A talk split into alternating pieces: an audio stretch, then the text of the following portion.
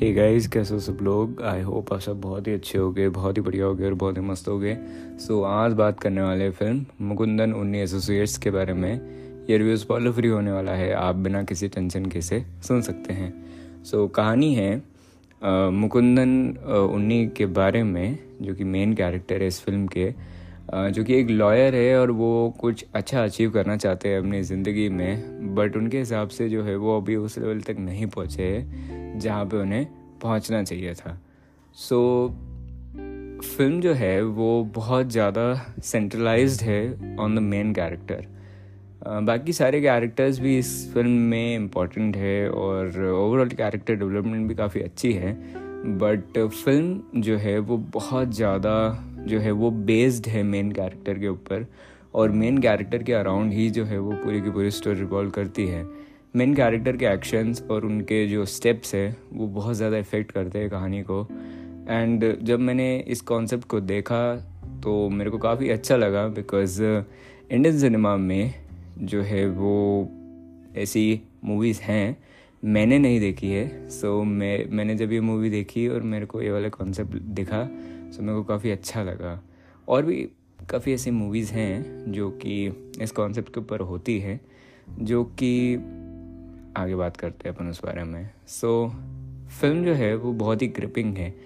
आप शुरुआत से जो है वो एंड तक उसका एक बहुत ही अच्छा ग्रिप आपके ऊपर बन जाता है।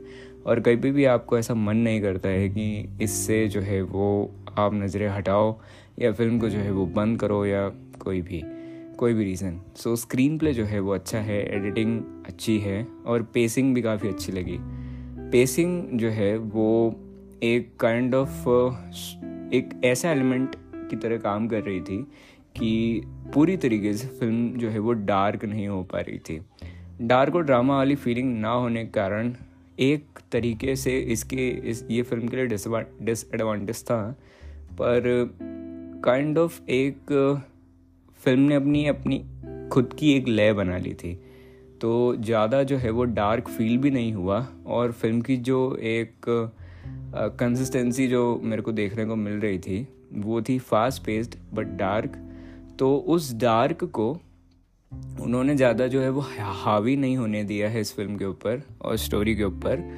और एक काइंड kind ऑफ़ of जो है वो वैसी ही उसकी पेसिंग उसकी वैसी रखी है और आगे उसको बढ़ाया है. सो काइंड ऑफ़ एक अच्छा लगा मेरे को देखने में. हालाँकि मुझे अभी एज ऑफ़ नाउ मेरे को ये नहीं पता है कि इसको एज अ पॉजिटिव पॉइंट मेरे को रखना चाहिए या एज ए नेगेटिव पॉइंट रखना चाहिए बट मैं इसको हाफ़ वे करूँगा। मतलब मैं फिफ्टी फिफ्टी बोलूँगा। काइंड ऑफ़ फ़िल्म को सपोर्ट भी करता है और काइंड ऑफ़ ये फ़िल्म के लिए नेगेटिव भी है। बिकॉज़ एक डार्कनेस वाली जो फीलिंग है, वो ड्रामा से ही बिल्ड होती है। एंड आप अगर ड्रामा इंट्रोड्यूस कर रहे हैं तो उसको बिल्ड करने के लिए आपको टाइम चाहिए। जो कि एक बहुत तेज, तेज़ी से नहीं हो सकता है। उसके बाद में फ़िल्म जो है वो विजुअल रिप्रेजेंटेशन भी जो है वो फ़िल्म की अच्छी है। विजुअल रिप्रेजेंटेशन से फ़िल्म का जो कैरेक्टर डेवलपमेंट है वो भी काफ़ी अच्छे से उन्होंने बताया है। How the character is reacting to a situation and वो कैरेक्टर जो है वो किस सिचुएशन में कैसे रिएक्ट कर रहा है, ये उसके डेवलपमेंट में और ज़्यादा से ज़्यादा पॉइंट जो है वो ऐड कर देता है। और एक और चीज़ है कि कैरेक्टर का बिल्डअप कैसा है? उन, उस कैरेक्टर को बताया कैसा है?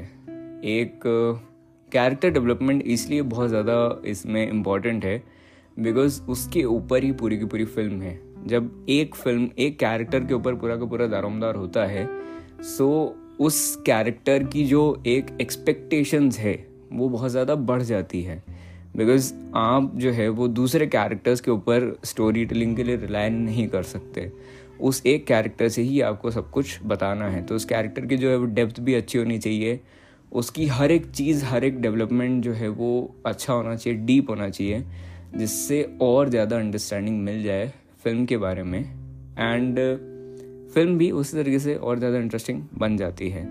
So direction was good direction was quite good concept को लेके मेरे को थोड़े से क्वेश्चंस हैं कि कॉन्सेप्ट ऑल बहुत सारी चीज़ें जो है वो आ, इसको एज अ फ़िल्म देखा जाए तो कॉन्सेप्ट जो है वो अच्छा सही लगता है।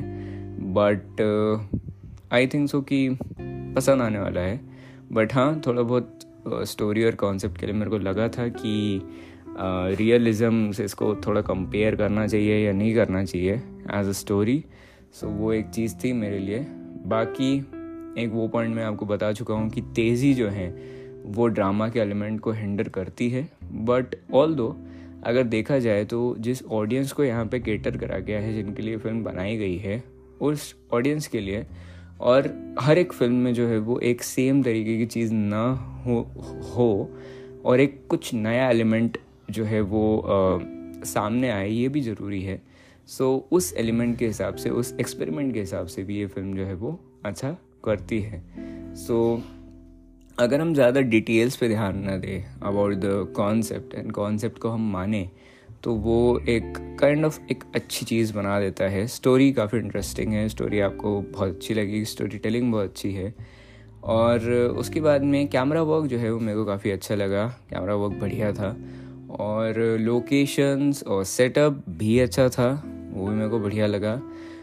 मेनली uh, जो है वो यार आपको मतलब जो एक बहुत बड़ा रीज़न होने वाला है, वो इसका डायरेक्शन एंड वो है इसका स्क्रीन प्ले एंड वो है the main character and the acting also the performance of the main character मेरे को काफ़ी अच्छी लगी। उन्होंने बहुत ही बढ़िया तरीके से अपने रोल को प्ले करा है।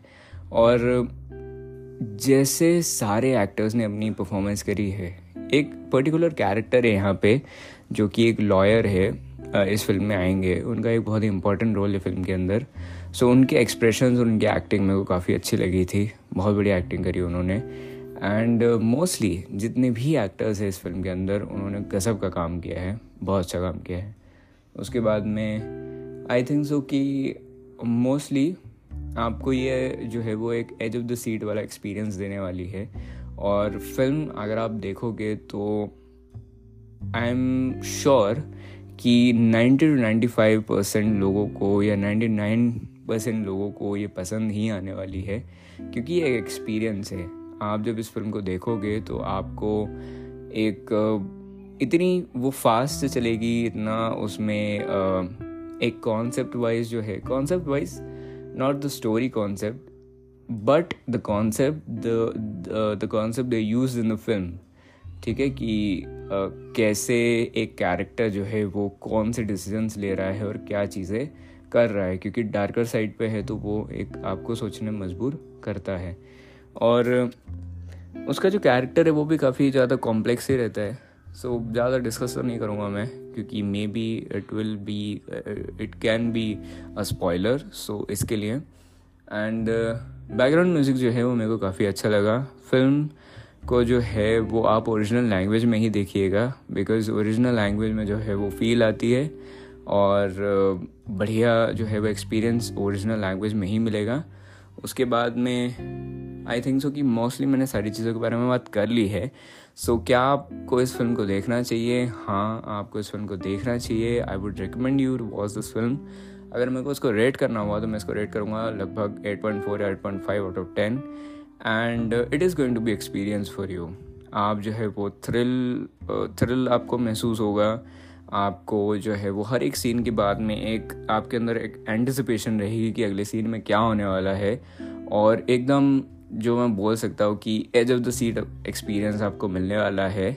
आप जो इस फ़िल्म को देखोगे, आपको एंटरटेन भी आप होगे, आप हंसोगे भी और आपको जो है वो फुल फुल जो है वो सस्पेंस वाला जो फीलिंग है वो आएगी। क्योंकि कॉन्स्टेंटली जो है वो चीज़ें बदल रही है। कॉन्स्टेंट कॉन्सेप्ट कॉन्सेंट जो है वो चेंजेस हो रहे हैं।